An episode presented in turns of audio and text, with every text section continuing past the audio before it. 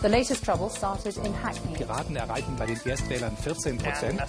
Tout ce qu'on a découvert, c'est grâce à la recherche. Nadie nos representa, porque estamos indignados. Esteri, il giro del mondo in 24 ore. Un saluto alle ascoltatrici, un saluto agli ascoltatori di Radio Popolare Popolare Network. Sommario della puntata. Ginevra, il negoziato impossibile sulla Siria, non solo per colpa dell'opposizione. Assad non ha alcuna intenzione di trattare. A Esteri, il racconto da Damasco. L'avventura mediatica di Donald Trump può diventare realtà politica. In Iowa il via alle primarie americane, il primo vero test per il candidato alla nomination repubblicana. Quando il calo del prezzo del petrolio rischia di far saltare la pace sociale, il caso algerino. Come schiavi in libertà, la vita dei tagliatori di canna da zucchero nella Repubblica Dominicana, il libro e il documentario di Raul Zecca Castel. Dalla repressione della piazza in Bahrain ai vertici del calcio mondiale, la storia di Salman Bin Ibrahim Al-Khalifa, che a fine mese potrebbe diventare il numero 1 della FIFA. La vita degli chef tra ricerca della perfezione e pressioni spesso insostenibili, la racconta Netflix in una serie documentario. Sull'app e sul sito di Radio Popolare potete ascoltare Esteri e scaricare il podcast.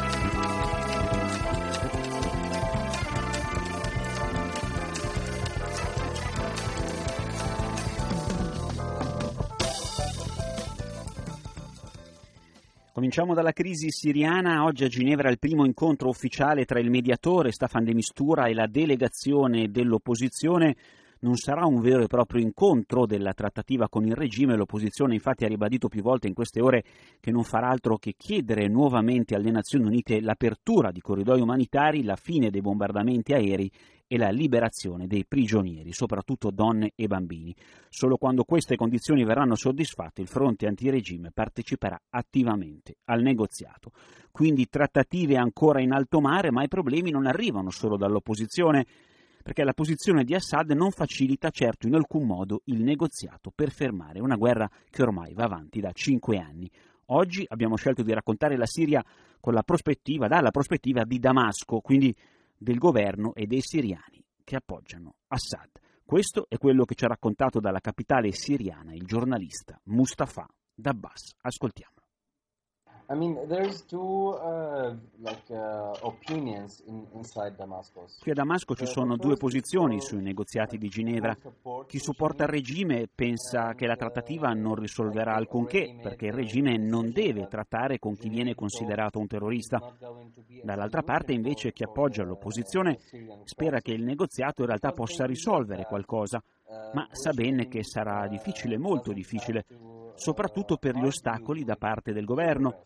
Per esempio, queste persone sanno bene che Assad non ha alcuna intenzione di cedere, nemmeno alle richieste dell'opposizione per trattare, soprattutto sul fronte umanitario. Quindi, in generale, nessun ottimismo. Poi c'è anche chi non vuole sapere nulla di nulla, chi non vuole parlare di politica e pensa che sia tutto un disastro. Ma il governo vuole negoziare. Qual è la posizione del regime? Il governo non vuole trattare in alcun modo, a mio parere. L'esercito siriano sta ottenendo importanti vittorie militari in diverse zone del paese, a nord, a sud e anche intorno a Damasco. Assad si considera già un vincitore. Per questo, dal suo punto di vista, non ha alcun bisogno di negoziare, perché non deve chiedere nulla in cambio. Controlla più territorio e vuole andare avanti in questa direzione. Non pensa ad altro, non pensa certo a trattare.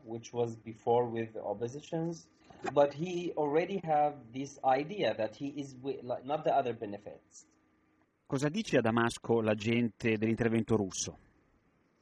Of course, they are happy because of these interventions. Beh, ovviamente sono contenti, dicono che i russi stanno aiutando la Siria a sconfiggere il terrorismo.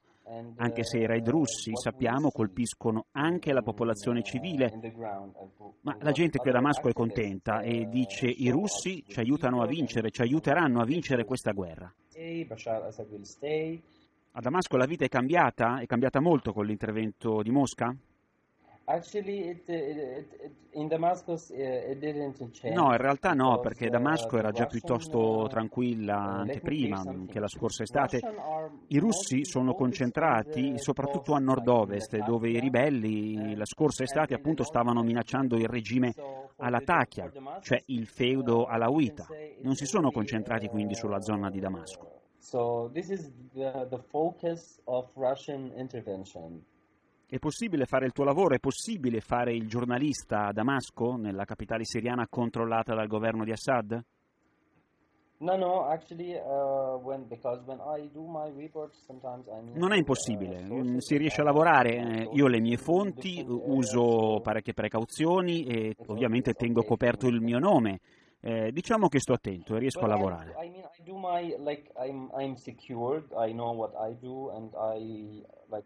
As you saw in Al Monitor, I write with a different team.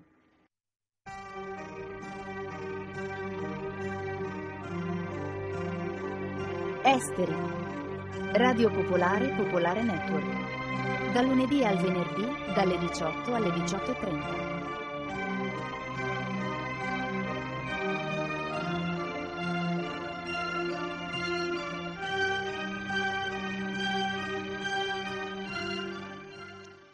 Oggi cominciano le primarie americane, lungo percorso elettorale attraverso il quale verranno scelti due candidati alla Casa Bianca. In entrambi i campi, quindi quello democratico e quello repubblicano, c'è molta attenzione sugli outsider, i personaggi che non arrivano dai partiti e dal mondo tradizionale della politica. Occhi puntati soprattutto su Donald Trump.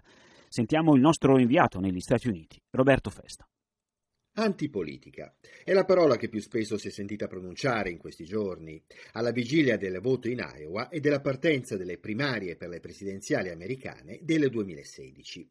Antipolitica perché i due partiti, democratico e repubblicano, non sono riusciti a imporre un proprio uomo e hanno dovuto subire, almeno sinora, due candidati che sono espressione di una critica radicale a Washington e agli apparati dei partiti stessi. I loro nomi sono Bernie Sanders e Donald Trump. E se Sanders rientra nella tradizione antica del populismo democratico, il vero outsider, esterno alle varie anime del partito repubblicano, appare proprio Donald Trump.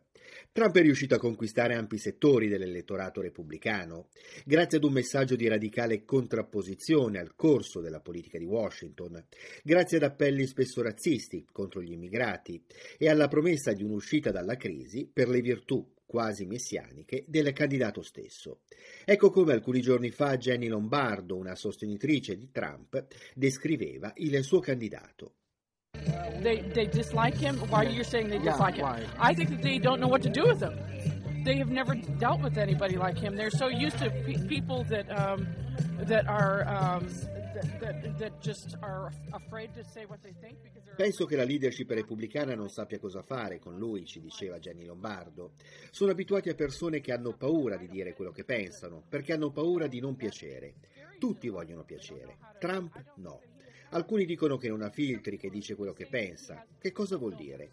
Trump sa esattamente quello che dice.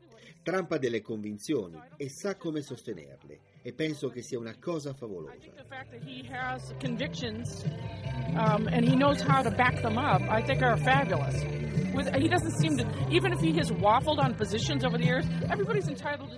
Donald Trump è riuscito in questi mesi a conquistare consensi soprattutto nella classe media e nella working class americane, cioè nei settori più toccati dalla crisi. Sentiamo proprio come Arthur Sanders, un professore di scienze politiche alla Drake University di Des Moines, descrive l'appello di Trump. These are people who feel threatened by the changes in the country which have been occurring. Part of it is President Obama and the direction that he's taken the country. Ci dice Sanders, questa gente, i suoi elettori, che si sente minacciata dai cambiamenti che si sono realizzati nel paese. Parte di questi cambiamenti dipendono dalla direzione che il presidente Obama ha fatto prendere e parte sono demografici. Questa gente si sente minacciata, sente che sta perdendo terreno. Donald Trump gli dà speranza sul fatto che lui può restaurare una certa America, che probabilmente non è mai esistita. È un'America che esiste nelle teste di queste persone, che ora dicono era meglio una volta, eravamo speciali, eravamo dominanti, andavamo bene, e ora invece gli Stati Uniti sono minacciati dai terroristi, il paese è più debole, stiamo andando nel senso sbagliato, abbiamo bisogno di qualcuno che difenda i nostri diritti. Conclude questo professore di political science, Arthur Sanders, che dice quello che Trump è stato capace di fare è prendere e raccogliere le paure di questa gente e dargli una speranza. This is somebody who knows how to get things done, and so he'll get things done for us. So, yeah, there's what he has been able to do is take their fear and give them hope. I caucus, le primarie di oggi in Iowa, rappresentano dunque un banco di prove interessante per l'antipolitico Donald Trump. Un buon risultato potrebbe far passare la sua campagna da curiosità, da intrattenimento, da avventura mediatica in realtà politica.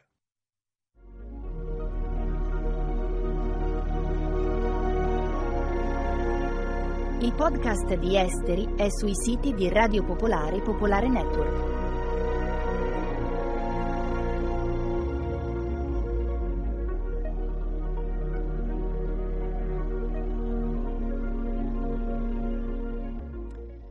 Adesso parliamo del calo del prezzo del petrolio che sta mettendo in crisi i paesi produttori di energia, non solo dal punto di vista economico ma anche dal punto di vista sociale. La maggior parte di questi paesi infatti ha puntato tutto sulle esportazioni di gas e petrolio senza nemmeno ipotizzare, pensare una possibile alternativa. E adesso arrivano le conseguenze. Oggi vi raccontiamo il caso dell'Algeria. Lo facciamo con Shaouki Senussi.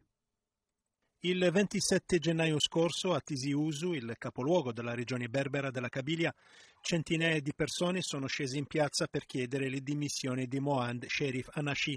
Ma chi è questo Anachi? Un sindaco corrotto? Un prefetto arrogante? No, è una ex gloria del calcio e l'attuale presidente della squadra locale, una delle componenti dell'identità berbera, l'equivalente del Barça per la Catalogna, e che da qualche tempo sta andando molto male. In Algeria il calcio è una roba seria, al punto che alla manif erano presenti gli autonomisti della regione a scandire slogan a favore dell'indipendenza della Kabylie. Ma non è questo tipo di notizie che farà togliere il sonno alle autorità. L'incubo si chiama il Fondo Monetario Internazionale. Se il petrolio continuerà a perdere del suo valore, al massimo tra 2 o 3 anni l'Algeria sarà costretta a chiedere un megaprestito in cambio delle solite ricette dei creditori. Sarebbe la fine della pace sociale e l'inizio di una fase molto difficile. 2 o 3 numeri per rendere l'idea. Petrolio e gas rappresentano il 98% delle entrate. Siccome il barile è passato in meno di un anno da 110 a $35, potete immaginare l'ampienza della voragine nei conti dello Stato, anche perché il livello delle importazioni era rimasto stabile, perché l'Algeria con i suoi 39 milioni di abitanti produce molto poco ma spende tanto e male. A farne le spese per il momento il fondo sovrano, usato come tesoretto, che si sta asciugando velocemente. In meno di un anno è passato da $75 miliardi a 35. Inoltre si sono dimezzate le riserve in valuta, che nei tempi delle vacche grasse raggiunse la cifra di $200 miliardi. Un anno fa, firmando una legge finanziaria, il presidente Buteflika annunciò a sorpresa un piano di investimenti da $260 miliardi. Oggi migliaia di progetti sono stati sospesi, aspettando tempi migliori. La legge finanziaria 2016, approvata recentemente dal Parlamento, è un piccolo assaggio di quello che potrebbe avvenire in caso di un intervento del Fondo Monetario. Tra le misure più significative l'aumento del prezzo della bolletta elettrica, del carburante, la riduzione del volume delle importazioni. Ma l'articolo più contestato è l'ingresso del privato nel capitale delle imprese pubbliche. Le opposizioni stimano 1 milione il numero di licenziamenti, nel pubblico quando entreranno a regime le privatizzazioni. Sarà così? Non si sa. L'unica cosa certa è che a leggere il testo si capisce che il potere stia facendo di tutto per non provocare un malcontento popolare. Ad esempio, il governo ha aumentato del 30% in media il prezzo del carburante, ma ha imposto al settore dei trasporti, merci e persone di congelare le tariffe, cioè di autoridursi il margine di guadagno. Per il momento il patto funziona abbastanza, nonostante le proteste di alcune categorie come quello dei benzinai, nonostante qualche rincaro dovuto alla speculazione, quello che va dai prodotti agricoli non sovvenzionati alle fotocopie nei campus universitari, alle tariffe della telefonia mobile.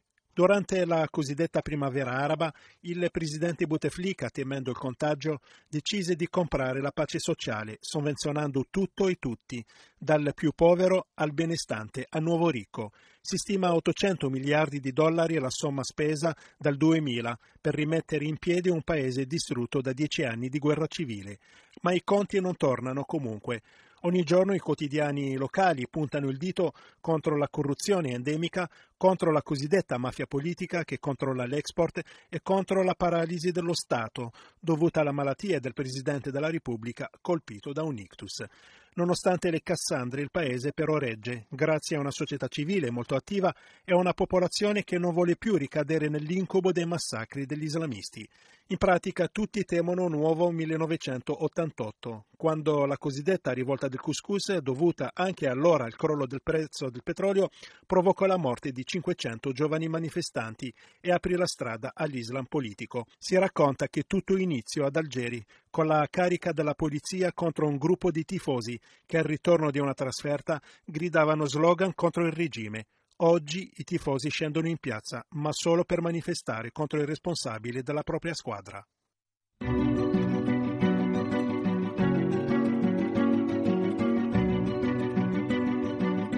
State ascoltando Esteri, Radio Popolare, Popolare Network.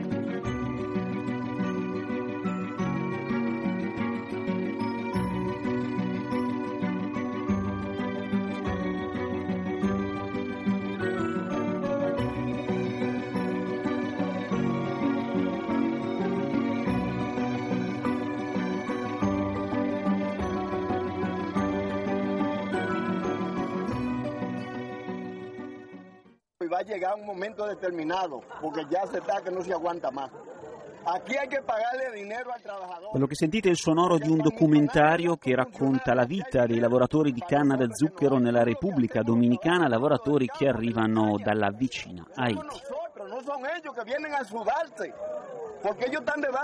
Il documentario si intitola Come schiavi in libertà ed è un progetto di Raul Zecca Castel, antropologo, videomaker e scrittore. Il progetto comprende anche un libro dallo stesso titolo, Come schiavi in libertà, edito da Arco Iris con una prefazione del giornalista Fabrizio Lorusso. Si tratta di una storia che arriva da molto lontano, dalla Repubblica Dominicana, ma che in realtà, come ci ha raccontato l'autore Raul Zecca Castel, è una storia molto attuale, molto vicina a noi. Schiavi in libertà sono quelle migliaia di migranti che ogni anno da Haiti, che è appunto il paese più povero in assoluto delle Americhe, si riversano oltre confine, quindi nella Repubblica Dominicana, con un sogno di riscatto, quindi di un futuro dignitoso, e poi in realtà questo sogno si infrange più delle volte nelle piantagioni di canna da zucchero della Repubblica Dominicana. E quindi in realtà vanno a trovare una situazione che il più delle volte è ben peggiore rispetto a quella abbandonata nella loro terra, poiché qui si trovano a lavorare e a vivere in condizioni di totale sfruttamento, in delle comunità che sono completamente isolate dal resto della società civile.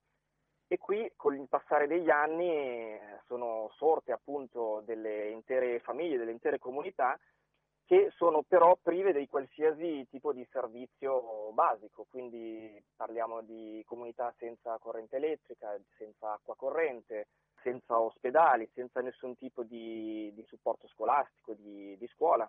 E quello che riescono a guadagnare questi migranti che lavorano appunto nelle piantagioni di canna da zucchero è però a malapena sufficiente per guadagnare un pasto quotidiano, quindi sostanzialmente poi si trovano appunto come incatenati a queste piantagioni, dalle quali non riescono più ad uscire per tornare al loro paese di origine.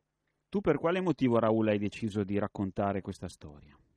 Beh, i motivi secondo me sono molti. Il primo è perché le persone che ho intervistato e di cui parlo parlano appunto una lingua universale che è quella degli oppressi e raccontano una storia universale che è quella delle migrazioni.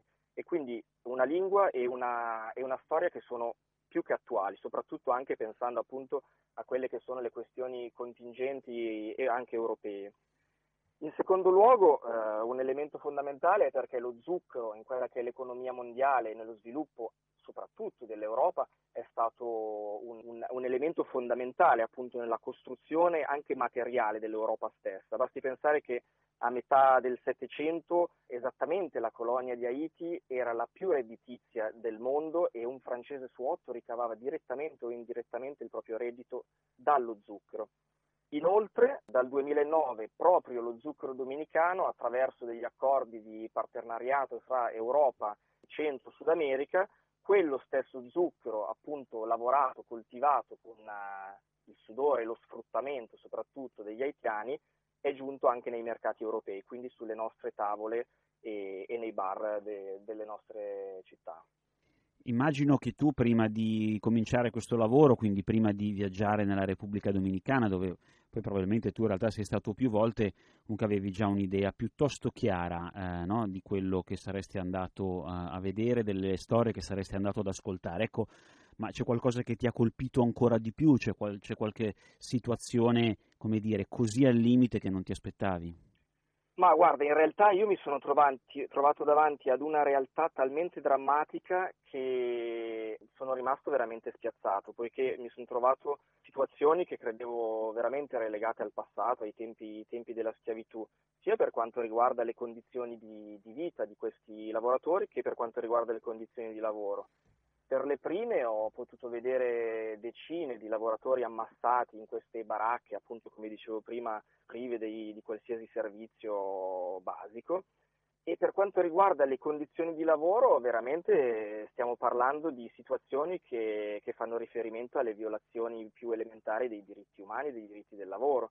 Quindi le paghe totalmente arbitrarie per un lavoro esercitato a cottimo, soprusi sui luoghi di lavoro e addirittura durante quello che viene chiamato il tempo morto, ovvero finita la stagione del raccolto, quando poi sono le donne, diciamo, a dedicarsi all'attività della semina, a situazioni di caporalato in cui se una donna voleva avere il posto di lavoro avrebbe dovuto concedersi appunto al caporale che gestisce quella piantagione. Quindi situazioni veramente estreme dal punto di vista proprio di quelli che sono per noi diritti acquisiti sul piano umano e del lavoro.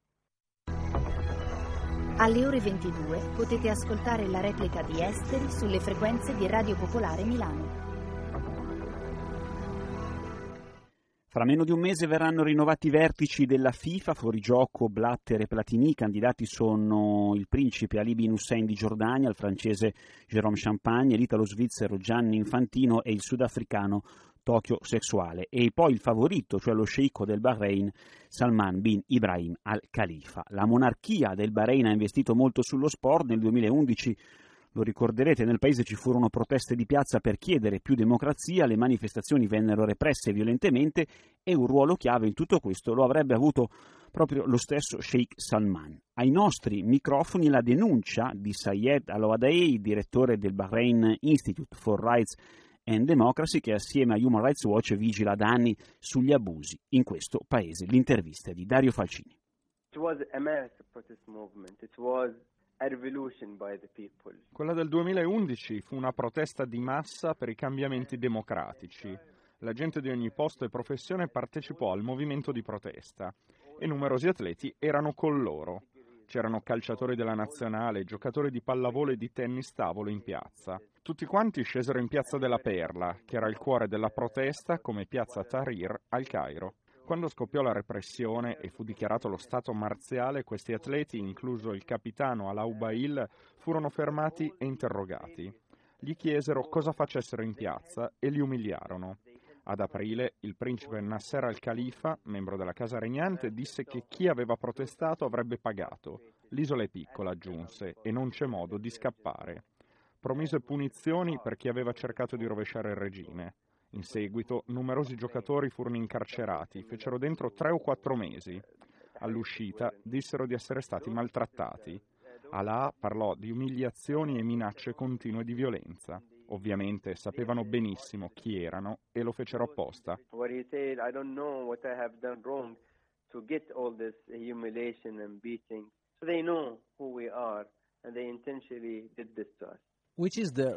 fu il ruolo di Sheikh Salman, candidato numero 1 alla guida della FIFA in tutta questa vicenda?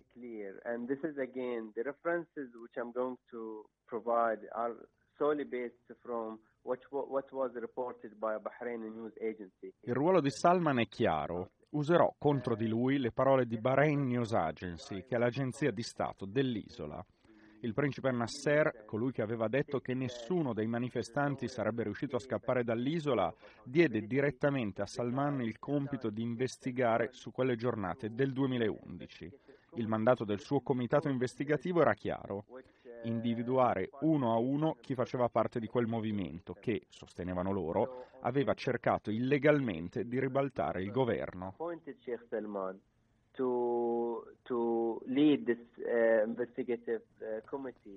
In seguito molte delle persone segnalate dal comitato furono arrestate e torturate. Sheikh Salman è coinvolto direttamente. Sepp Blatter ha avuto molti problemi durante il suo regno alla FIFA. Lei sta però sostenendo che rischiamo di trovare alla presidenza dell'istituzione qualcosa di molto peggio. Sheikh Salman become the next FIFA president. It will destroy it. Sarebbe un suicidio per la FIFA se Sheikh Salman diventasse il nuovo presidente. Sarebbe la fine dell'istituzione, il suo collasso. Perché quanto avvenne in Bahrain è una pagina nera della storia e Sheikh Salman è responsabile, dovrebbe pagare per le sue azioni e non essere promosso. Per tutti questi motivi, la sua elezione sarebbe un suicidio.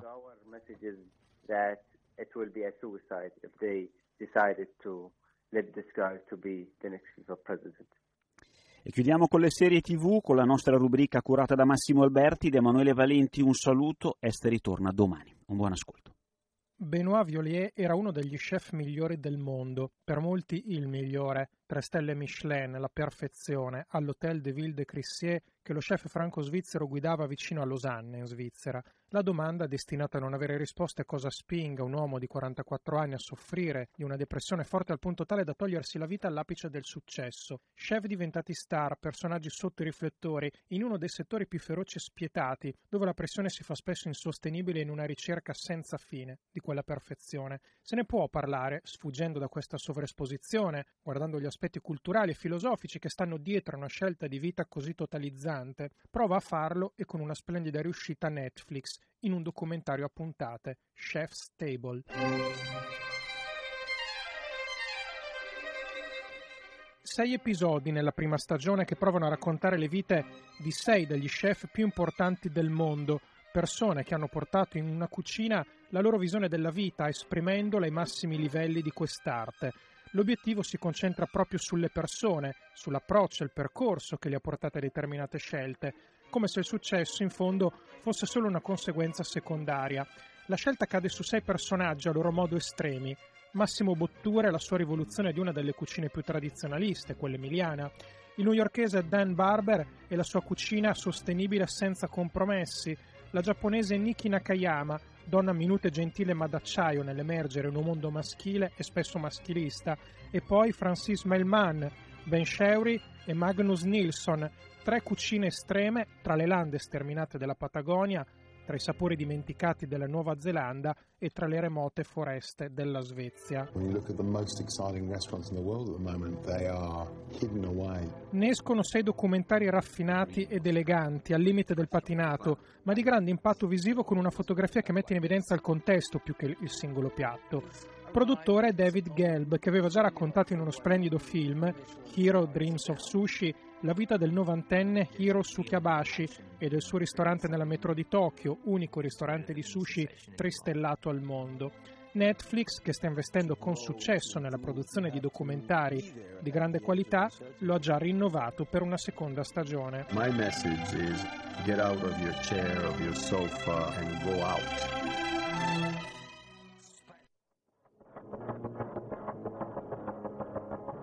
Avete ascoltato Esteri, un magazine di Radio Popolare.